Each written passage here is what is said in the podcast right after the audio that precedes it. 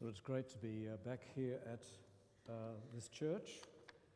Last time I was here, there was just one morning service, and uh, the thing I remember most vividly was uh, before the children went out, uh, parents prayed with their children. I thought this was a brilliant idea.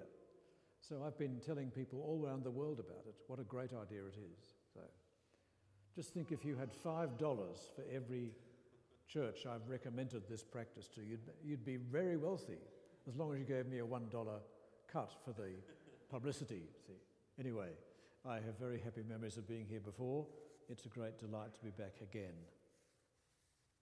Now, I may have said last time, but I say it every time I preach now uh, God, God's given you two ears uh, so you can listen to sermons, one ear for yourself to listen for yourself, and one ear to listen for somebody else.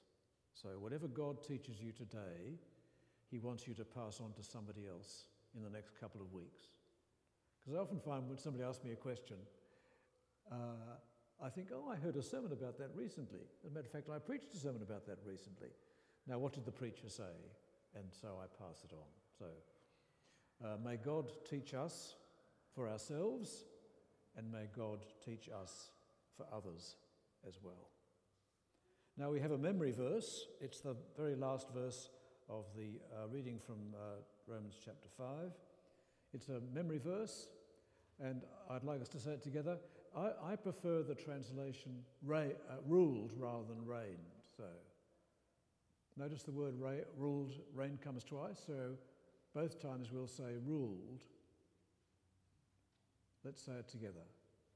So that just as sin ruled in death, so also grace might rule through righteousness to bring eternal life through Jesus Christ our Lord. This is a memory verse, it's also a ministry verse, so you need to learn it so you can use it in your conversation. Say it again. So that just as grace ruled in death, so also grace might rule through righteousness to bring eternal life through Jesus Christ our Lord. Well, let's ask the question who rules our world? There are many different answers to that, aren't there? You might say uh, the political parties rule the world. Mm, yes, I suppose so.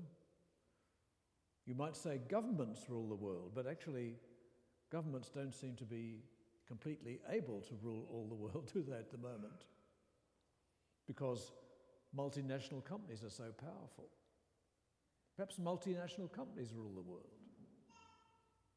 Or perhaps evil people rule the world. Perhaps there are clever people behind closed doors ruling our world. People used to say the Jews were the evil people who ran the world. That was Hitler's idea. Perhaps it's Anglicans, or Presbyterians, or Baptists who are an evil coalition who rule the world. Frightening thought. No, actually, most people think that economic forces rule the world. They say, let's leave it to the market. Well, the market isn't like sort of Victoria market, it's sort of a more ethereal market of market forces and supply and demand and so on. Perhaps economics rules the world, or military power. Perhaps the person with the, who wins the arms race rules the world. We're not sure who there's going to be yet, but there are two strong contenders, I think. Perhaps the person with the biggest bomb. Perhaps it's the media. They tell us what to think about and what to talk about. Why did we all talk about Barn- Barnaby Joyce? What a distressing subject for one week. Because the media told us to. Who is actually ruling our world? Perhaps it's public opinion, though public opinion is so easily manipulated, isn't it? I was watching one of those shows where people tell you who their favourite politicians are. and this one said, Well, the new breed of politicians, they're, they're, they're just wonderful. She said, Macron in France and uh, what's his name in Canada and the lady from New Zealand. Yeah, Justin so Justin Trudeau and the lady from New Zealand, what's her name? Anyway, she, and I thought, you're just going for the young and attractive people. That's all you're doing. Well, when Paul wrote Romans, he explained that actually there are two world powers sin and grace. Sin and grace are the great world powers Paul recognizes. And that was true when Paul wrote Romans way back in the first century. And when you think about it, he could be describing our world today. Because sin is so powerful in our world. I'm sorry to tell you, but it's true, isn't it? You just think if everybody loved their neighbour all around the world, what a different world it would be. No stealing, no need for police, no one in need, no one without a home, no one dying alone, no taxes, because we'd all be sending off money voluntarily to the government We say, you, we need another hospital, I'll contribute to it. No locks, no one alone. And think how different our world is. Someone described the 20th century as the most violent century in world history. Isn't that extraordinary? And we had a war to end all wars. Do you remember that? But instead, we've had wars and wars since then, haven't we? And millions and millions of refugees, never more refugees than there are now. And sin rules our world, if you look around, because of the inequity, the injustice in our world today. There are people who are too rich for their own good, and many people who are too poor for their own good. And that's increasing in Australia, actually, not decreasing, it's getting worse. That's not a good world, is it? It's a world in which sin is ruling. And please notice, Paul doesn't say that sins rule, that is, actually doing acts of sin. He says that sin rules. Because the acts of sin that I commit come from the sinfulness of my heart, from the sin that dwells within me. It's not that I occasionally sin, make a mistake, rebel against God, or am angry with someone. It's not an occasional sin that matters. What really matters is, is sin, that is my sinfulness. I was uh, driving my car to uh, preach in another church a few weeks ago out in the eastern suburbs, and uh, because of a number of reasons, many excuses, I hadn't prayed that morning. So I thought, well, I'll pray while I'm driving. I can manage to pray and drive at the same time. And I was busy praying to God, saying, I'm sorry, I haven't prayed this morning, but here we go. And uh, another car pulled out in front of me, so I swore at the driver. Then I thought, this is not a good start to a Sunday. You're praying to God and swearing at another person while you're doing it. This is not a great start, you see. but why did I do it? The answer is not, it wasn't the fault of the other driver, was it? It's my sinfulness which just got expressed. And often our sinfulness is expressed most clearly not in our actions, what we decide to do, but our reactions. Don't you find that? You didn't intend to gossip, but somebody else did, so you joined in. You didn't intend to be envious or jealous, but you saw somebody who had everything that you really want, and so this jealousy just swells up inside you. That's what happens to me all the time. Or you think you've forgiven somebody, then you see them again, and all of a sudden your anger jumps up from somewhere inside you. See, that's what it's like to have sin ruling your life.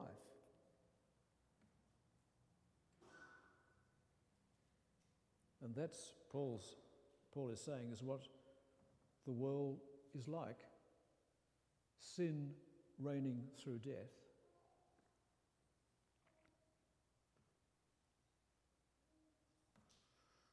Because, as we've already learnt in Romans, the wages of sin is death. Why do human beings die? Because we sin. And what's the mortality rate? 100%. Everybody who has lived has died or is going to die. If I'd gone into Parliament, and I'm thankful I didn't, I'd love to be Minister for the Aging because you'd be successful every year. You could give an annual report to Parliament.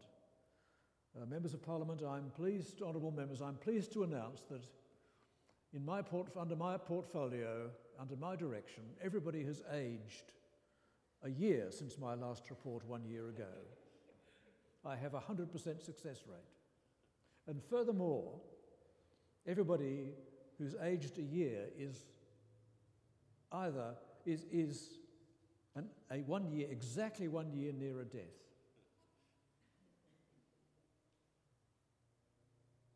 It's true, isn't it?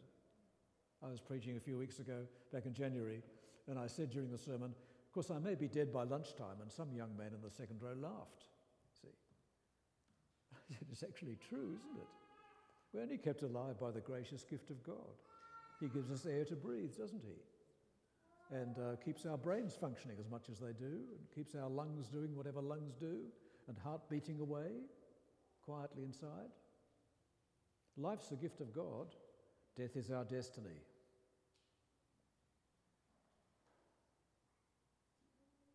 Yes, sin rules through death, and every death is a reminder that we are sinners.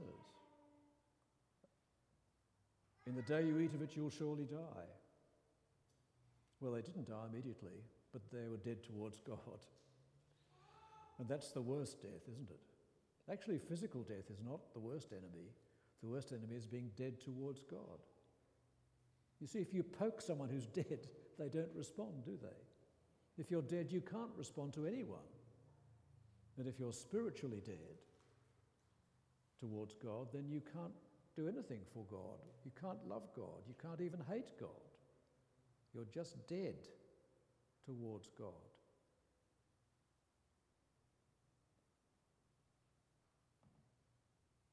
Sin rules through death. So, Paul says, the other great world ruler is grace. That is, God's grace in Jesus Christ. That is, God's gift in Jesus Christ. That is, God's free gift in Jesus and his death for us on the cross, which brings about eternal life. For what changes the rule of sin in death is the death of Christ for our sins and his resurrection, which brings life. And Jesus' resurrection is not just a resuscitation from the dead so that he died a few years later, not a temporary resuscitation, but a permanent resurrection to eternal life. So the only cure for death is life. Well, the only cure for death is Jesus' death. And the only cure for death is Jesus' life, Jesus' death, and Jesus' life. For here's a summary of this section of Romans. One man, Adam's disobedience, leads to sin, judgment, condemnation, and death. One man, Christ's obedience, his grace and gift, lead to faith, righteousness, and life. Let's say our memory verse again, using the word rule so that just as sin ruled in death, so also grace might rule through righteousness to bring eternal life through Jesus Christ our Lord. So, as Paul looks out in his world, he sees two world powers sin leading to death, and grace, that is, the grace of God, leading to life through Christ.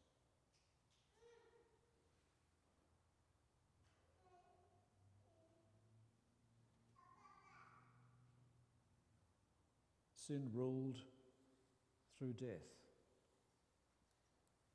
What's the response we have to that? Well, for some people, they want to fight death to the very end, don't they? They want to pretend they're not going to, not going to die. That's why I've had many facelifts. Uh, I now have scalp lifts, indeed, because my face is so high, there's no room for it, so I had to have a scalp lift as well. And uh, we pursue being perpetually young, which, let me tell you, uh, from my experience, doesn't work forever, as you may observe. We talk about fighting diseases, don't we? Fighting the common cold. it's a splendid expression, isn't it? because the common cold is going to spoil our week. or something like that. And my contemporaries now have a bucket list of things they must do before they die. That is, you have to cram everything in before you die, you see. As if it'll make a difference for eternity whether you've been to Bali for the 12th time or something like that. The answer is it won't. And if when you're dead, you're dead, you won't remember it anyway. So why bother? Why waste the money? But isn't it interesting that we like bad news and we like seeing people suffering? That's our entertainment, isn't it? You learn a lot about people from entertainment. We love seeing people dying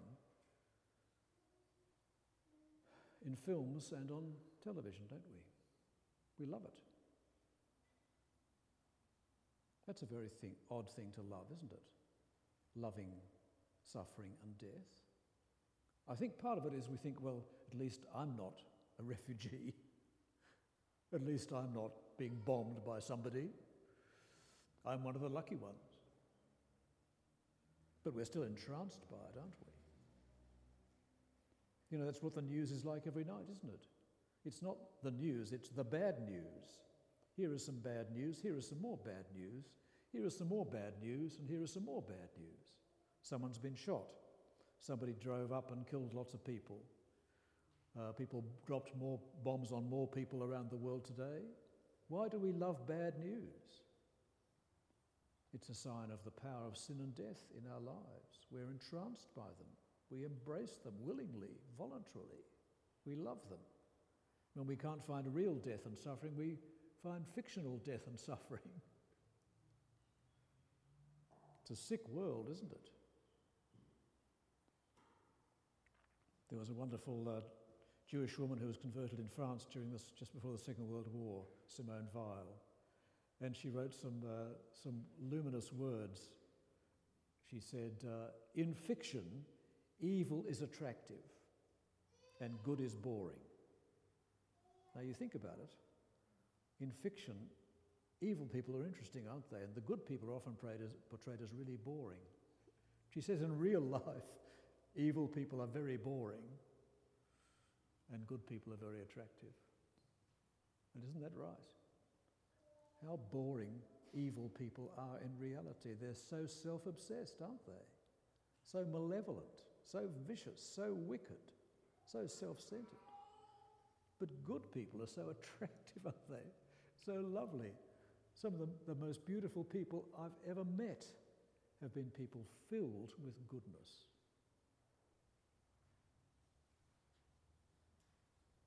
But our world prefers sin and death.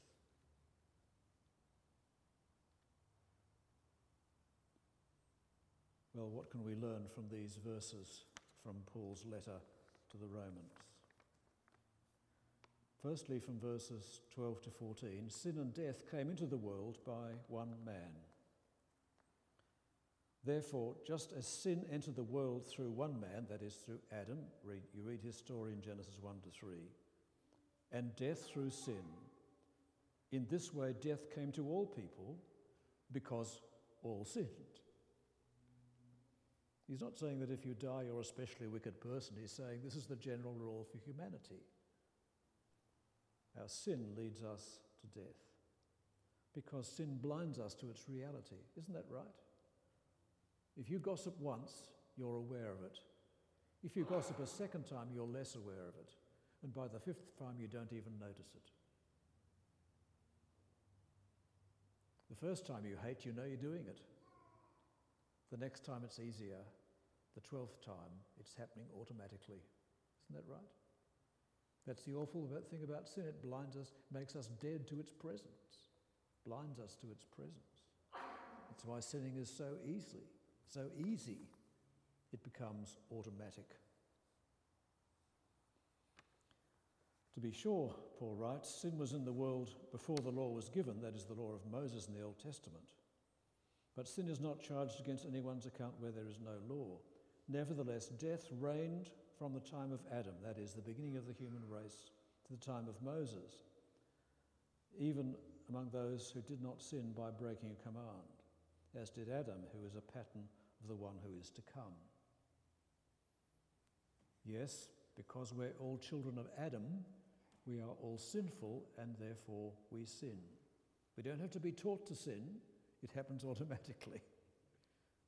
You could, li- you could live a life entirely protected from other people and you would still be a sinner. You can't protect people from sinfulness, it comes from the inside out. But as surely as sin and death reigned by through one man, grace and life came by one man, Jesus Christ. Verses 15 to 17. But the gift is not like the trespass or the sin. For if the many died by the trespass of the one man, how much more did God's grace and the gift that came by the grace of the one man, Jesus Christ, overflow to the many? Well, I've been talking about the power of sin and death, and I've tried to show that it's actually very powerful in our world. It's part of the air we breathe. But Paul's point is strong as they are, the grace and power of Christ is stronger. So please don't go away from today thinking, oh, the world's a dreadful place. It is a dreadful place because sin rules through death, but it's a wonderful place because grace and life rule through Jesus Christ. It's a wonderful place because Jesus came. If Jesus had not come, it would just be an awful place, full stop. Grace and life came by the one man, Jesus Christ. And the contrast is between uh, obedience and condemnation. Nor can the gift of God be compared with the result of one man's sin. The judgment followed one sin and brought condemnation. And I love the, this is verse 16. But the gift following many trespasses uh, brought justification. You might think if one sin brought condemnation, then many trespasses would bring more condemnation. But actually, no, following our, our sins, our trespasses, God's gift in Christ brings justification, freedom from guilt. For if by the trespasses the one man death reigns through that one man, how much more will those who receive God's abundant provision of grace and the gift of righteousness reign or rule in life through the one man Jesus Christ. I love the way in which Paul packs up his phrases there. If by the trespasses of the one man death reigns through one man, how much more, and then he doubles it, will those who receive God's abundant provision of grace, and then, and the gift of righteousness reign in life through the one man, Jesus Christ. And the contrast is between disobedience and condemnation by Adam and obedience and justification from Christ verses 18 and 19. Consequently, just as one trespass resulted in condemnation for all people, so also the one righteous act resulted in justification and life for all people. For just as through the disobedience of the one man the many were made sinners, so also through the obedience of the one man the many will be made righteous.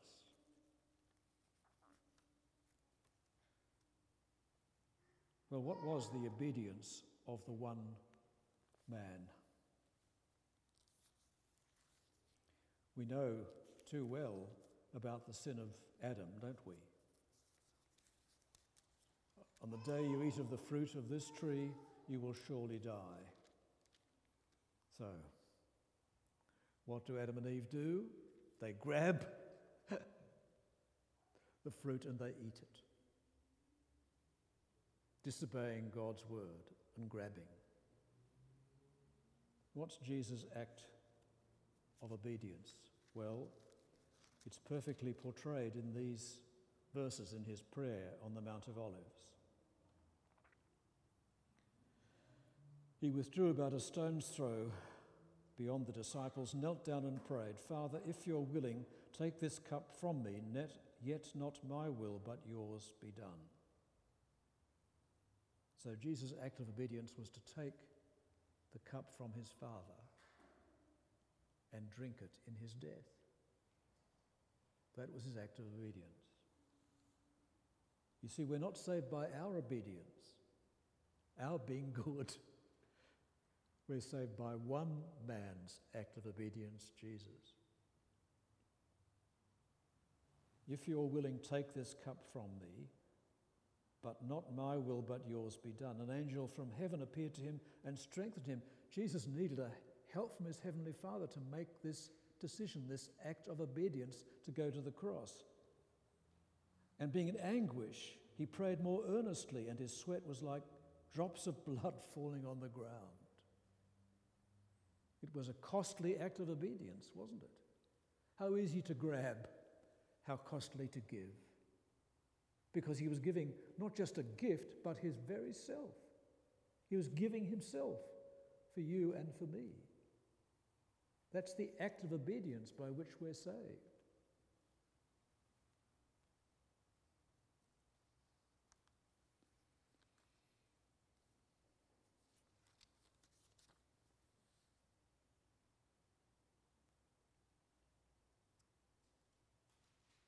And so in verses 20 and 21, where sin increased, grace triumphed. I love that. The law was brought in so that the, tr- the trespass might increase. See, the more human beings you have, and the clearer God's command is, the more sins you have. But where sin increased, grace increased all the more, so that, just as sin reigned or ruled in death, so also grace might rule through righteousness, that is, the gift of Christ's righteousness to us, to bring eternal life through Jesus Christ our Lord. Well, I wonder if you remember the uh, vision that Ezekiel had in Ezekiel chapter 37 in the Old Testament. Do you remember that he had a vision of being in a, an enormous valley, a great big broad valley, which was just full of bones, dead bones. And when, once you can see you're surrounded by bones, you know people have been alive and are now dead. That's a pretty sure sign. If you ever find yourself surrounded by bones, think to yourself, there were people who had those bones once and now they don't, they're dead. And in the vision, of course, this is God's people who've sinned against God and been sent off into exile and they say, well, our hope is lost. You know, there's no hope for us. So then Ezekiel is called, first of all, to prophesy to the bones. It may, it may seem an odd thing talking to dead bones. Uh, I don't know if you ever tried to talk to a dead bone, chicken bone or something like that, and say, get alive. It doesn't work. I found that. Okay? So nothing, nothing, there's a sort of gradual response, and then Ezekiel's called to pray to the wind of God, the Spirit of God, to breathe upon these bones that they might live. And all of a sudden, they stand up a great host of people, you see. There's God who can raise the dead. That's what God can do raise the dead. That is, raise people who are dead towards Him to be alive towards Him. That's why Paul quotes the saying in Ephesians 5 Awake, O sleeper, rise from the dead, and Christ will give you life. So, where sin rules through death, grace can rule. Christ can rule through life.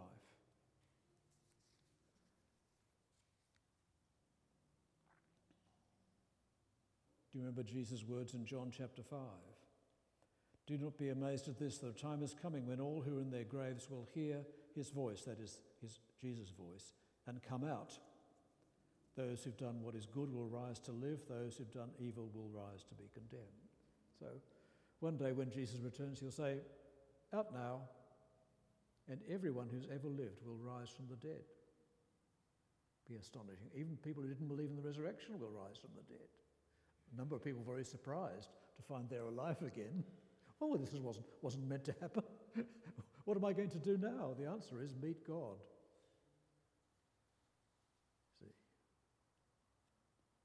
That's the power of Jesus' resurrection, that he can raise everybody and restore the whole creation, as a matter of fact, while he's at it. But then he also says, A time is coming and has now come when the dead will hear the voice of the Son of God, and those who hear will live. He's talking about his own ministry, walking around the Holy Land. And when he speaks, his voice can raise the dead. Well, there's a wonderful story of a, a book who, a preacher who wrote a book, preaching to raise the dead. And I often think when I'm preaching, I wish I could do that. Some people in the third row are looking a bit sleepy at the moment. I wish my preaching could raise the dead.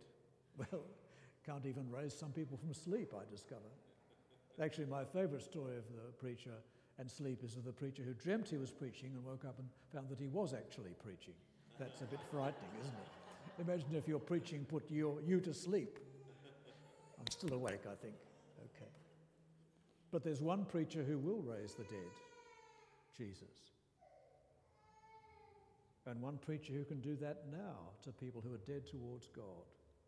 He can say, Come out, rise now. And people rise in His grace and His kindness.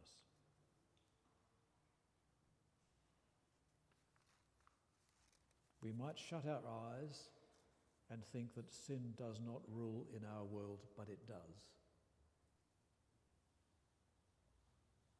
But we must open our eyes to the fact that though sin is powerful, grace is more powerful because Jesus is more powerful.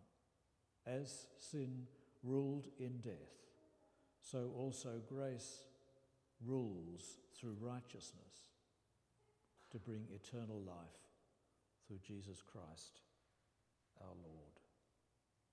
You know, the greatest miracle that God ever does is to raise someone who is dead towards God to be alive towards God. And He's doing it all around the world, even today, where men and women and children who are dead towards God are coming alive to God through Jesus Christ. Let's pray together. Dear Heavenly Father, we're so sorry when we look out on the world and see the effect of individual and corporate sin and national sin and universal sin in our world. And we see so many distressing signs of that sin in our world and in our own lives and communities. But we thank you that where sin rules, grace is more powerful, more triumphant, more productive because of the death and resurrection of the Lord Jesus Christ. So please, through Christ, may your grace, may your Son, our Lord Jesus, rule in our world today and turn many people, bring many people from death to life. For Jesus' sake.